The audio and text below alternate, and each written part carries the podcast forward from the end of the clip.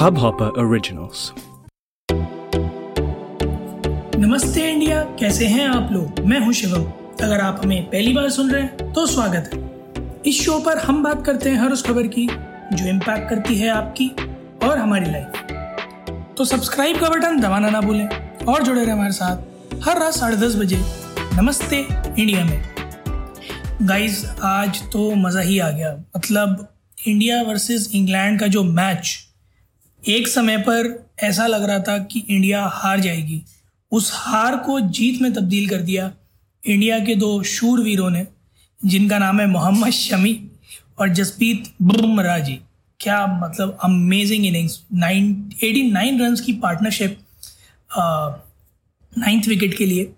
और क्या amazing partnership मतलब फिफ्टी अपनी सिक्स मारकर पूरी करी थी, मज़ा ही आ गया था वो देखकर। 92 मीटर्स का छक्का मोहम्मद शमी ने मारा था। दोनों के दोनों, वैसे तो मोहम्मद शमी तो ऑलराउंडर हैं ही, जसप्रीत बुमराह भी बडिंग ऑलराउंडर है बट आज उन्होंने अपनी पूरी भूमिका निभाई। इनफैक्ट ईशांत शर्मा ने भी अपना अच्छा कंट्रीब्यूशन दिया। उन्होंने भी पूरी हेल्प करी। हालाँकि छोटी पारी सोलह रन, चौबीस गेंदे बट मैं मानता हूँ कि वो अच्छा कंट्रीब्यूशन है, क्योंकि जिस तरह की सिचुएशन में वो आए थे बड़े आराम से विकेट जा सकता था थ्रो कर कर वापस पवेलियन बैठ सकते थे बट चौबीस गेंदे भी उस सिचुएशन में रुकना मैं मानता हूँ काबिल तारीफ़ एक ट्रेलेंडर के लिए। और अगर शमी और जसप्रीत बुमराह की बात करें तो ऑफकोर्स मालूम पड़ रहा था पूरा खेमा जिस तरह से यू नो हर्षोल्लास से भर गया था और जिस तरह से उनको वापस वेलकम किया गया पवेलियन में, वो दर्शाता है कि कितनी महत्वपूर्ण, कितनी अहम और यू नो कितनी लाजवाब इनिंग्स खेल के दोनों नीचे से ऊपर आ रहे थे पवेलियन की ओर।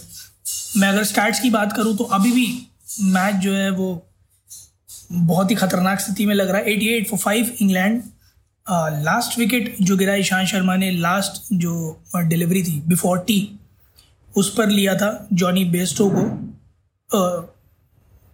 माफ़ कीजिएगा जॉनी बेस्टो को सॉरी जॉनी बेस्टो को।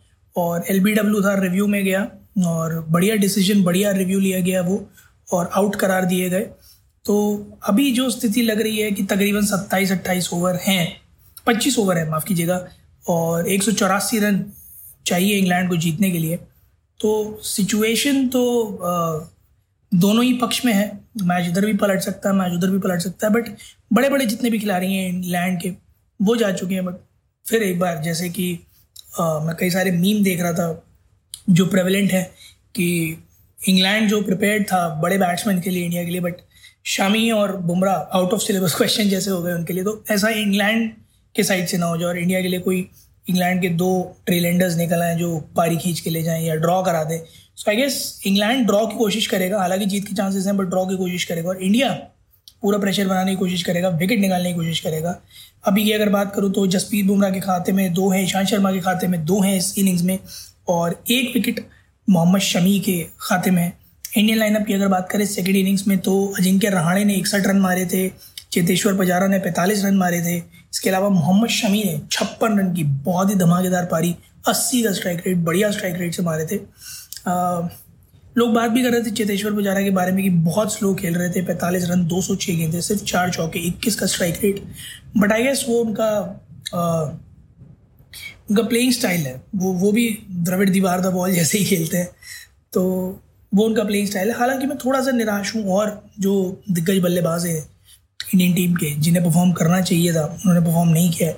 बट खैर, कोई बात नहीं। कभी कभी दिन होता है कभी कभी नहीं होता है। निराश होने की, हताश होने की कोई बात नहीं है। मैच में भी बहुत कुछ बाकी है। पच्चीस ओवर का खेल बाकी है। पच्चीस ओवर में बहुत कुछ होना बाकी है। मेरे ख्याल में, मुझे पूरी उम्मीद है कि इंडिया ये मैच निकाल के ले जाएगा। आप लोग भी जाएँ ट्विटर और इंस्टाग्राम पर इंडिया इंडर्स को नमस्ते पर। हमें बताएँ। आप लोगों को क्या लगता है कि ये मैच आज निकलेगा या नहीं निकलेगा? हालाँकि जब तक एपिसोड रिलीज़ होगा, तब तक हो सकता है मैच ओवर हो जाए। बट फिर भी हम सुनना चाहेंगे आपके साथ कि आप लोगों को क्या लगता था, इंडिया जीतेगा या नहीं जीतेगा। प्लीज़ हमारे साथ शेयर कीजिएगा। We love to hear that उम्मीद है आप लोगों को आज का एपिसोड पसंद आया होगा। जल्दी से सब्सक्राइब का बटन दबाइए और जुड़िए हमारे साथ हर रात साढ़े दस बजे सुनने के लिए ऐसी ही कुछ इन्फॉर्मेटिव खबरें। तब तक के लिए नमस्ते इंडिया।